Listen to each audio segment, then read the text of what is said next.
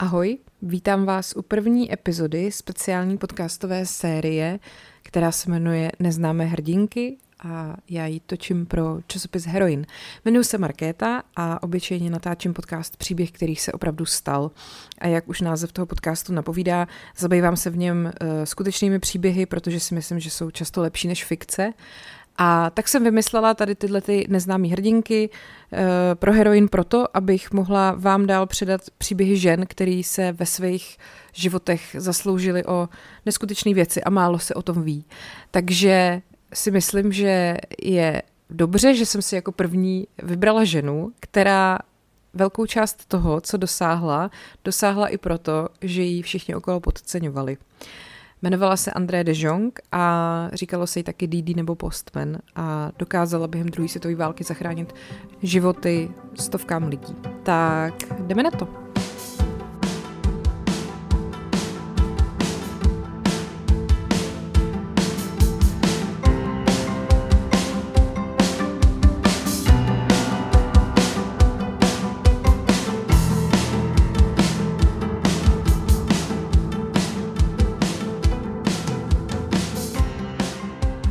André de Jong se narodila 30. listopadu 1916 a říkalo se jí taky DD nebo Postman a byla za druhé světové války členkou belgického odboje. Eh, organizovala a vedla linku s názvem Le Réseau Comet, neboli Kometa. A vlastně ten princip té pomoci spočíval v tom, že eh, oni pomáhali spojeneckým vojákům a letcům eh, utíkat před nacistama samozřejmě.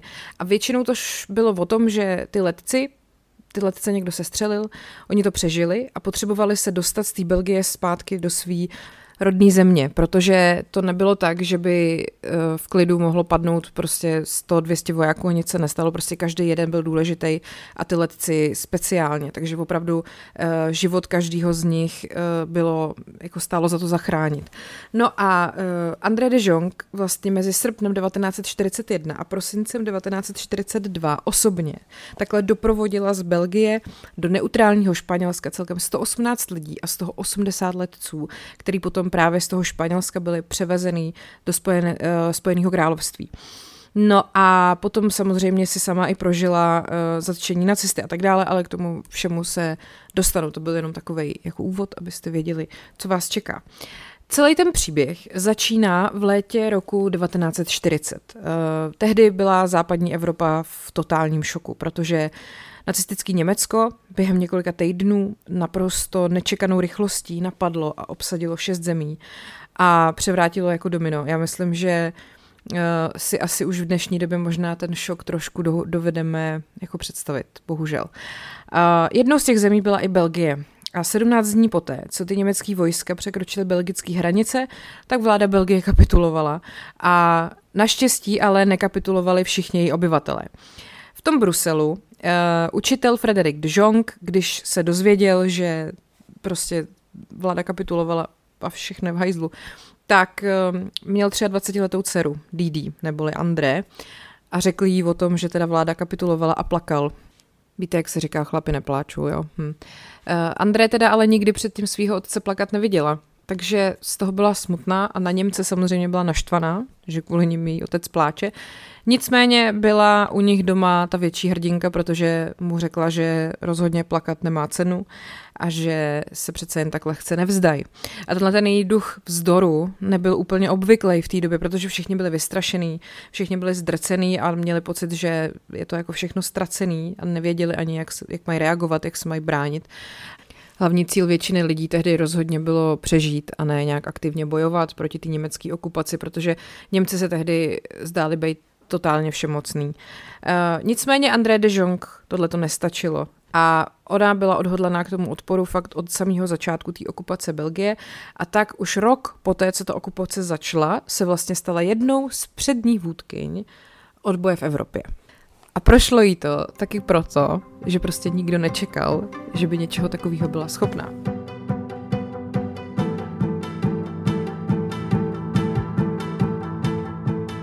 Když byla teda Belgie napadená, tak André začala pracovat jako ošetřovatelka britských vojáků, kteří byli zranění eh, v těch tamních bojích a potom vlastně spolu se skupinou přátel a známých začala ty zraněný britský vojáky pašovat z nemocnic, které byly kontrolovaný Němcema a odvážela je do různých nedalekých ukrytů, který prostě zřídila.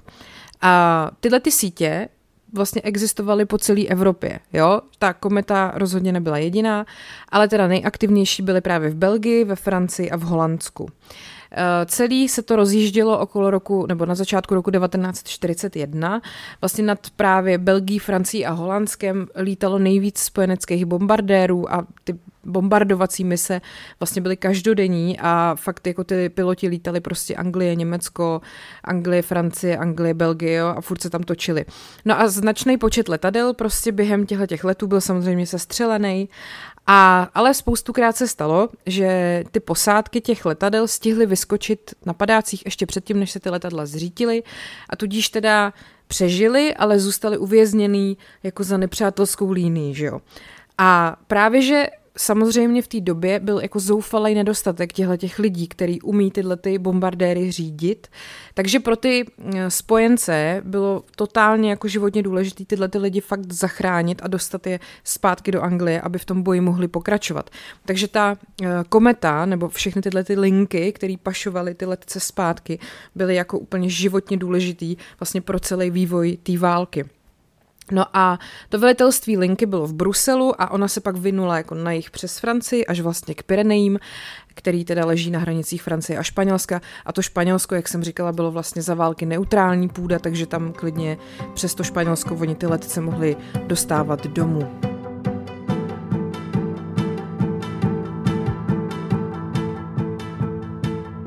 Když si tu linku člověk uh, chce představit, tak ono to fungovalo tak trochu jako taková montážní linka někde ve fabrice.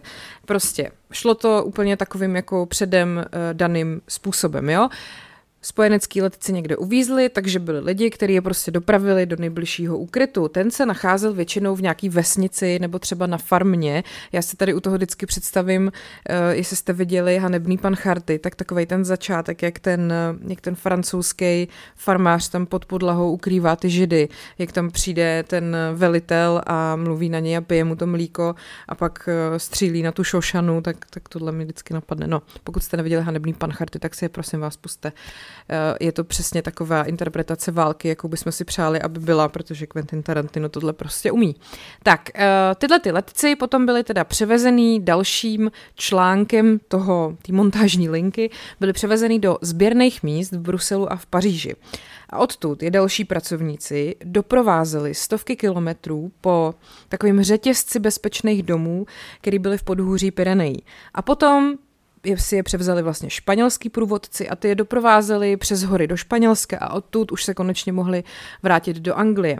A e, vlastně ty členové té sítě vždycky pocházeli jako fakt z nejrůznějších prostředí a profesí. Byli to studenti, aristokrati, tovární dělníci, spousta z nich bylo fakt mladých, třeba i 20-letých lidí a e, byly to často ženy, protože ženy zůstaly doma, že jo? když byla válka, muži někde prostě byli v zákopech a ženy jsou přesně v tenhle ten moment takový ty hrdinky, o kterých se pak moc nemluví a moc se to neoslavuje, protože to se nikde moc nepíše, že jo, ale často to byly ženy, které takhle riskovaly svoje životy a ukrývaly lidi, který pak doprovázeli dál uh, po cestě domů.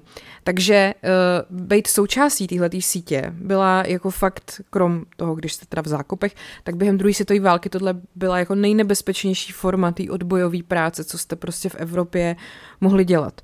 Eh, a nutno říct teda, že Němci si byli velmi dobře vědomí té hodnoty těch letců pro ty spojence a zároveň věděli, že fungují tyhle ty linky, takže samozřejmě nařídili, aby se tyhle linky totálně prostě rozdrtily za použití jakýchkoliv prostředků. A tudíž těm pracovníkům těchto těch linek vlastně hrozilo to zajetí jako neustále. A ten trest za to by byl mnohem horší, než nějaký, který hrozil chlapům, eh, který ukrývali de facto. To znamená, že kdyby prostě Němci zajali ty vojáky, tak by je poslali do, do nějakých zajeteckých táborů. Tam ještě platili pravidla ženevské konvence, ale kdyby zajali ty pracovníky, ty linky, tak by nikam nikoho neposílali, ty by prostě byli mrtví na místě pravděpodobně. André de Jong to teda vzala do svých rukou a odcestovala do Španělska, kde se setkala s britskýma úředníkama. Tam jim řekla, že spousta britských vojáků se pořád skrývá v Belgii a že teda ona a její přátelé zřídili tu únikovou linku přes Belgii a Francii a že by ale potřebovala, aby britská vláda poskytla peníze, aby tady tu linku mohla platit. Aby prostě mohla platit ty průvodce, ty bezpečné domy, jídlo a jízdný vlakem. A zároveň jim ale teda těm Britům dala najevo, že ta úniková linka rozhodně musí zůstat pod její kontrolou a asi nikoho nepřekvapí, že když takováhle malá drobná holka prostě se najednou zjevila ve Španělsku a tohle začala vykládat britským úředníkům, tak byli jako velmi skeptický. A zdálo se jim dost nepravděpodobný, že uh, někdo takovej nejdřív vycestoval vůbec jako z okupované Belgie přes okupovanou Francii, dostal se přes Pyreneje a teď stojí před ním a vykládá jim, že prostě dokáže zachránit desítky a stovky vojáků. Jenomže pak si ten její příběh ověřili a zjistili, že jim nekecá a tak souhlasili s tím, že tu celou její operaci budou financovat.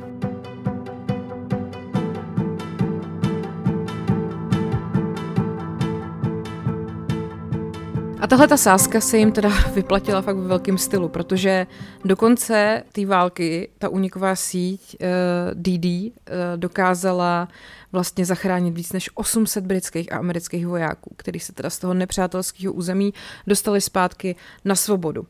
Když jsem tady mluvila o tom, co se jim dělo, pokud je dopadly, nebylo to nic hezkého. Čekalo je mučení, samozřejmě hrůzy nacistického koncentráku nebo popravy. Ty kurýři ty právě dopadly ještě mnohem hůř a jak jsem říkala, byly to často mladé ženy, spousta z nich třeba ještě jako před dvacítkou. A ono teda zdaleka nešlo jenom o to vůbec urazit tu cestu z té Belgie třeba až do toho Španělska, ale vlastně i takov, jako podat takový herecký výkon, protože oni prostě nemohli jen tak jako si sednout na vlak a posadit si vedle sebe nějakého zraněného američana a přejet půlku Evropy a tvářit se jako by nic. Jo? Oni museli nějakým způsobem zakamuflovat, že tohle je američan nebo angličan a že vlastně divný, že nějaká mladá holka ho doprovází Bůh ví kam. Takže uh, ho museli uh, z něj udělat jakoby Evropana, museli uh, je nějak skrotit ty vojáky, aby se hlavně neprojevovali na hlas, aby uh, vůbec nějak nedávali najevo, co se jim stalo a podobně. Uh, museli se prostě tvářit, jako že uh, vlastně jsou jako mladý pár, který třeba cestuje někam spolu a tak. Plus samozřejmě, tam byla další potíž, opět se to odvíjí prostě od nějakých předsudků, že eh, spousta těch letců bylo jako málo disciplinovaných, protože byli málo ochotní přijímat rozkazy těch mladých ženských, který je vlastně vedli ke svobodě, ty vole. Takže to byla extrémně nebezpečná cesta nejen proto, že bylo třeba urazit tisíce kilometrů, ale taky proto, že byl problém prostě pře- překecat chlapa, aby se choval tak, aby nebyl nápadný. Než, než vždycky vyrazili na, na tu linku, tak se vlastně nejdřív snažili ty mladý muže, který vedli, naučit právě, jak se jako vlastně vmíst do davu a úplně s ním splynout, jo. Takže eh, takový ty, řekněme, stereotypy, který si člověk představí, takže tehdy fakt takový byly. Texasan prostě, který má také nohy do O a tak si tak chodí, že byl poučený o tom, že musí chodit jemně jako Evropan. A ty letci, že když mluvili pouze anglicky, tak prostě vlastně měli zakázáno mluvit nahlas. Američani byli poučený nebo nabádaný, že si vůbec nesmí dávat ruce do kapes, že to byla taková typická americká vlastnost tehdy. Takže jako je učili, jakým, Evropani, jakým způsobem Evropani používají příbor při jídle a že máme nůž a vidličku, nejenom vidličku, což třeba tehdy takhle používali jako američani, že nikdy nemají kouřit cigarety, které jsou vyrobené z jejich země, že zápach z evropských cigaret je jiný než z těch amerických a podobně. Jsou to jako detaily, ale že oni věděli, že prostě sebe menší chyba může jako přilákat pozornost nějakého z těch francouzských, belgických, německých bezpečnostních úředníků, který samozřejmě hlídali všechny autobusy, vlaky, veškerou veřejnou dopravu a prostě oni na každém kilometru fakt byli vystavený absolutnímu nebezpečí toho odhalení a tyhle ty mladé holky, kterým prostě nebylo ani 20, se s těma těma frajerama táhly prostě přes celou Evropu, aby je dostali do Španělska a vůbec ani nevěděli, jestli to vlastně celý k něčemu bude. Uh, mimochodem, jeden z nich se jmenoval Bob Frost, byl to angličan, a toho právě jako v 19-letého seržanta doprovázela na podzim 42 do Španělska sama Didi de.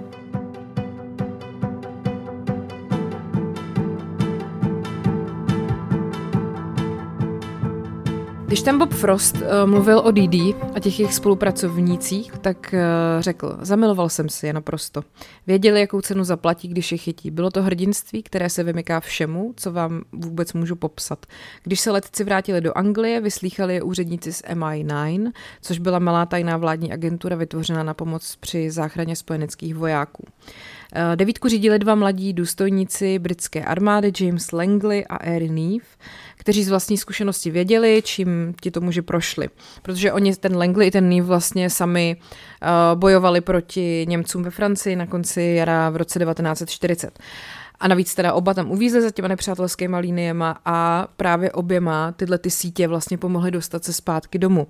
Takže když potom se vrátili do Anglie, tak byli požádaní, aby se k tady té MI9 připojili a ta totiž poskytovala peníze a rádiový spojení těm, který právě se podíleli na těchto těch únikových linkách.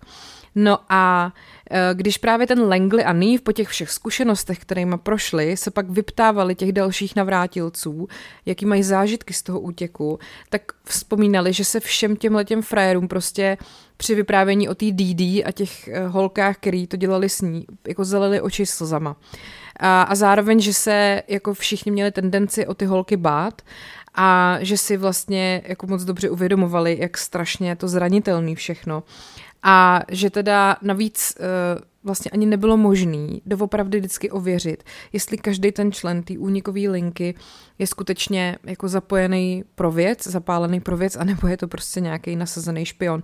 Protože nešlo prověřit minulost těch stovek lidí, kteří se na těch linkách podíleli. Uh, takže prostě museli spolehat na to, že ty lidi, co tam s nima dělají, jsou dobrý a že je nikdo nezradí. A přitom Němci byli mimořádně úspěšní uh, jako v infiltraci různých agentů, který se vydávali třeba i za spojenecký letce. Většina těchto těch imitátorů byli právě německý občani, kteří třeba před válkou dlouhodobě žili ve Velké Británii nebo v USA a hovořili plně anglicky. Takže to velmi jako napomáhalo jejich důvěryhodnosti a u těch unikových líní v podstatě nebylo možné jako rozpoznat nějakého podvodníka od e, někoho skutečného, že měli i dokumenty a takový ty psí známky, co vojáci nosili, který třeba získali od nějakých zabitých nebo zajatých Britů a Američanů. A pak třeba jim taky navíc pomáhali nějaký francouzský, belgický a anglický kolaboranti, kteří se k těm linkám připojovali jako dělníci a podobně. Takže ten James Langley a ten Erin Neve prostě věděli, že tady to nebezpečí fakt hrozí na každém metru. A tak vyslali do Bruselu radistu, který by jim pomohl vlastně komunikovat e, přímo z toho Bruselu do Londýna a aby se nemuseli spolejhat jenom e, na nějaký schůzky se vzdálenýma lidma někde ve Španělsku a podobně. E, protože díky tomu rádiovému spojení by když tak mohli okamžitě dostat upozornění a vlastně mohli by rovnou informovat na té lince o nějakých agentech, který se vydávají za pomocníky a podobně. No, ale přišla Didi a řekla ne.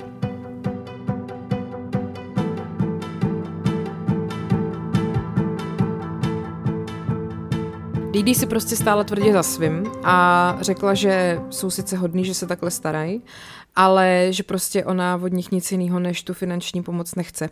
Že prostě do toho samotného provozu té linky nebudou kecat.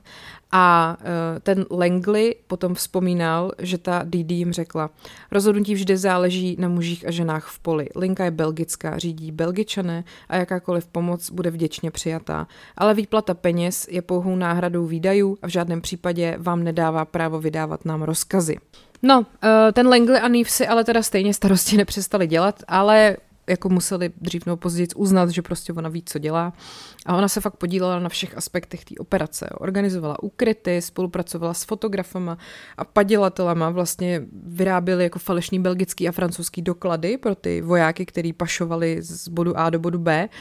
A pak právě sama osobně desítky těch letců k té španělské hranici přes Pyreneje dovedla. Americký a britský letci na DD vzpomínali se slzou v oku, eh, vykládali, jak je láskyplně nazývala svými balíčky, protože eh, ona vlastně, jak organizovala úplně všechno, tak eh, zároveň pak dělala i to, že vlastně osobně vedla desítky těch letců k té španělské hranici a přes Pyreneje. Taky proto je ta její přezdívka postman, nebo pošťačka, nebo pošťák, a ona teda totiž navíc tu svoji skutečnou identitu samozřejmě střežila. Tyhle lidi nevěděli, jak ona se jmenuje doopravdy.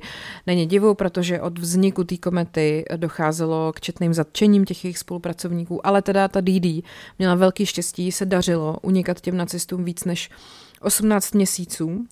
A bohužel ten Langley a Neve uh, pak litovali toho, že ona tu jejich pomoc takhle jako odmítala, myslím tu rádiovou pomoc, protože oni věděli, že se nad nima utahuje smyčka a že to prostě nebude trvat dlouho a ty Němci na ní přijdou ale Didi se prostě držela striktně svých pravidel a na nějaký odjezd, útěk nebo to, že si nechá pomoc, prostě odmítala pomyslet. No a pak bohužel teda začátkem ledna 1943, když se Didi vydala se třema americkými pilotama na svou už 18. cestu do Španělska, tak eh, je zastihla silná sněhová bouře, těsně před tím překročením Pyrenejí a oni museli teda hledat ukryt eh, na úpatí hor a druhý den ráno bohužel do toho domu, kde byli, eh, vtrhlo gestapo, protože dostali tip od místního zemědělce, to byl asi skvělý člověk, no a zatknuli teda všechny.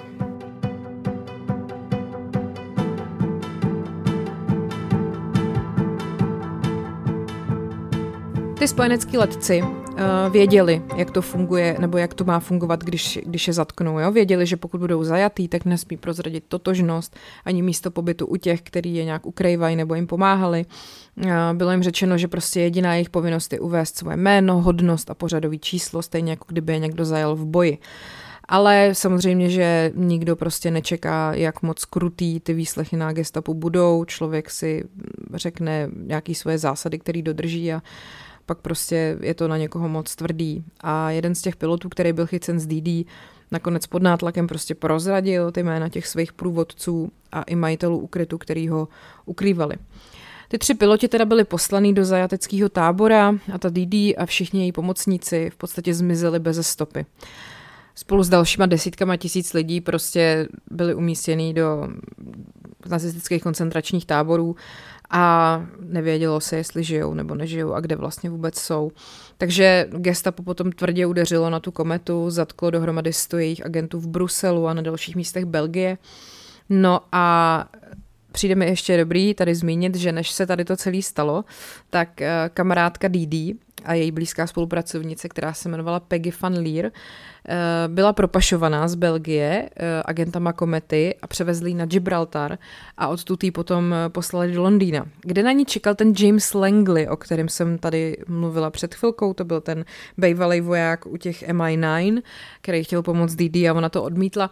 No tak když tahle ta zrzavá modrooká belgičanka přiletěla do Londýna a on ji tam vyzvedával, tak ho okamžitě okouzlila, on se do ní zamiloval na první pohled a potom i přátelům vyprávěl, jakmile vystoupila z letadla, že prostě věděl, že to je ona a pak se opravdu vzali následující rok a měli pět dětí a po zbytek života žili šťastně v Safolku. Ona měla teda velký štěstí, že se jí podařilo uh, takhle dostat pryč, protože ta první razie gestapa přišla jenom o několik měsíců později.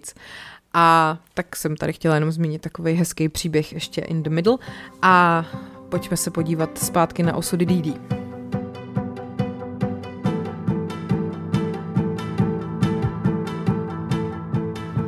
Bohužel otec uh, Didi de Jong, ten Frederik a její sestra a desítky dalších lidí, uh, kteří s nima spolupracovali, uh, tady to všechno nepřežili.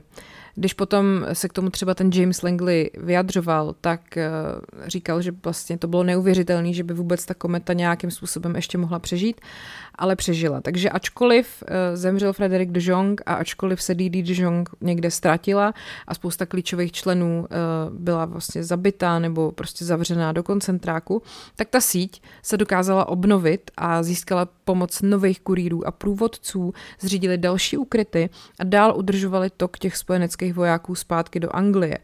A odhaduje se, že i poté, co tu DD zavřeli, tak na té kometě pracovalo tři tisíce civilistů, většinou to byly belgičani, francouzi. Němci jich zatkli asi 700 a asi 290 jich popravili nebo zemřeli prostě ve vězení a v koncentrácích.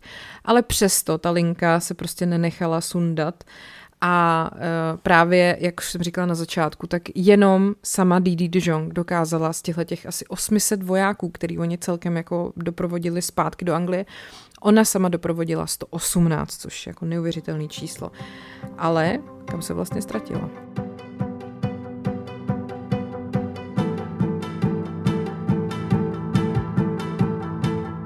Didi de Jong měla obrovský štěstí. Ona přežila. Eh, po svém zajetí byla poslaná do vězení v Paříži a potom i bohužel do velmi nechvalně proslulého koncentráku Ravensbrück, což byl jediný německý tábor, který byl určený speciálně pro ženy a nacházel se severně od Berlína.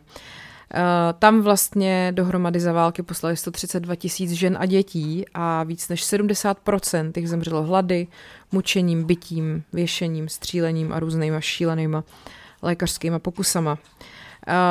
Vlastně e, v době osvobození toho Ravensbrücku na jaře 1945 byla i sama Didi opravdu jako blízko smrti.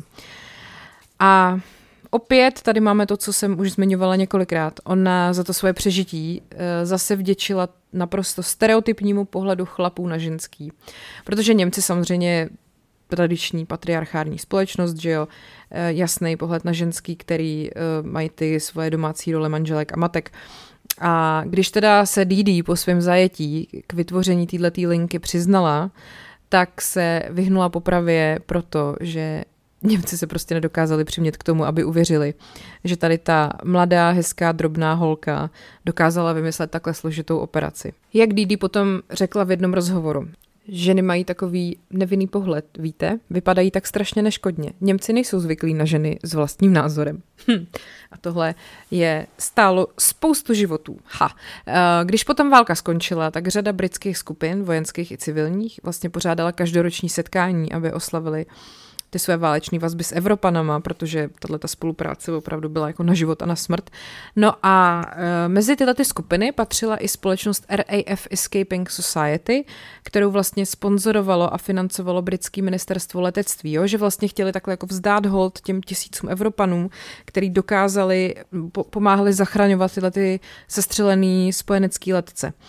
A e, vlastně společnost poskytovala finanční pomoc i těm rodinám těch členů té únikové sítě, který třeba Němci zabili, anebo různým členům, který potřebovali lékařské ošetření nebo byli v nějaký nouzi. E, a nejvíc navštěvovaným setkáním tady této skupiny byl sraz na oslavu práce právě té komety od Didi de Jong a vlastně samotnou Didi považovali stovky Britů a Američanů, vlastně, který ona jako zachránila, že jo, s tou sítí ve válce, prostě ji považovali za hrdinku.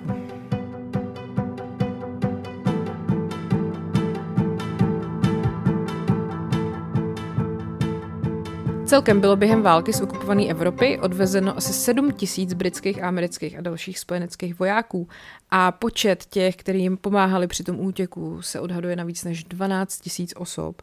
A abych znova zdůraznila, jak strašně důležitou roli tady v tomhle měly ženy.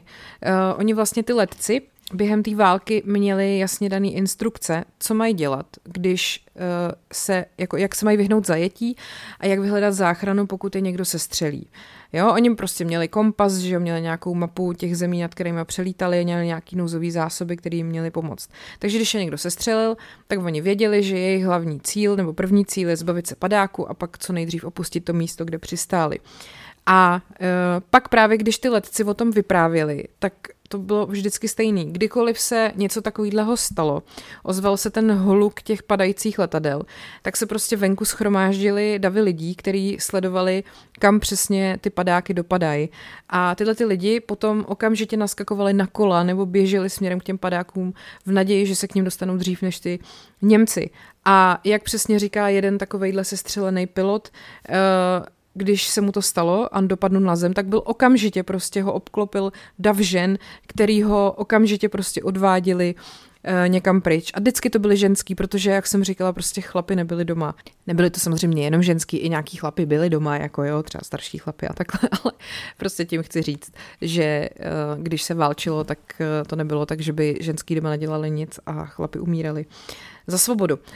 Co se týká DD, Uh, tý byla udělená americká medaile svobody a britská Georgeova medaile, což jsou vysoký civilní vyznamenání, ale Didi se necítila dobře v záři reflektorů. Ona se prostě rozhodla, že bude dál věnovat eh, svoji práci záchraně životu druhých a tak nejdřív po válce pracovala jako ošetřovatelka v kolonii malomocných a pak eh, vlastně v nemocnici, to bylo nejdřív v belgickém Kongu a potom v nemocnici pro malomocný v Etiopii.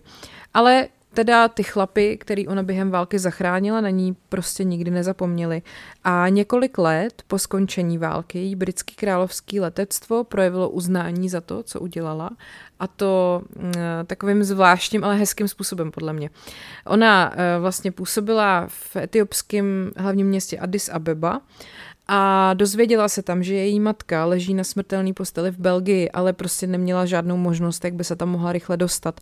No a když se o tom letom dozvěděli představitele toho britského námořního letectva, tak nařídili, aby cvičný let z Afriky do Británie neplánovaně přistál v Addis Abebě. A to letadlo tam tu Didi vyzvedlo a vlastně v dalším jakoby původně neplánovaném letu ji dopravili do Bruselu. A když potom teda ona mohla se s matkou setkat těsně před smrtí, tak po matčině pohřbu jí další letadlo tohohle letectva vrátilo do Etiopie. Didi se potom v roce 1959 při práci v kolonii pro malomocný seznámila s anglickým spisovatelem Grahamem Greenem a ten zaznamenal její vyprávění o těch válečných zážitcích. Eh, vlastně zaznamenal to do deníku, ten potom vyšel v roce 1961 a když se jí potom vlastně ptal, proč vůbec přijela do toho Konga, tak ona na to řekla, protože jsem od svých 15 let chtěla léčit malomocné, kdybych ještě chvíli otálela, bylo by pozdě. Nicméně teda potom sama trpěla podlomeným zdravím, takže se potom z toho Konga vrátila do Belgie. V roce 1985 byla jmenována hrabinku belgický šlechty, taky obdržela, eh, byla rytířem Leopoldova řádu a obdržela belgický uh, hrdinský kříž a byla jí taky udělená čestná hodnost podplukovníka belgické armády. Didi se potom vlastně spíš jako stáhla už do ústraní ke konci života a dožila se 90 let, zemřela 13. října 2007. Tak a to byl příběh, který se opravdu stal a příběh uh, hrdinky Didi de Jong, která dokázala za druhé světové války pomoct stovkám lidí, i mimo jiné proto, že ji jako ženu kde kdo podceňoval a to rozhodně neměli dělat. Hm, jejich blbost. Tak jo, děkuji vám za pozornost, doufám, že se vám příběh líbil a mějte se hezky a uslyšíme se zase příště.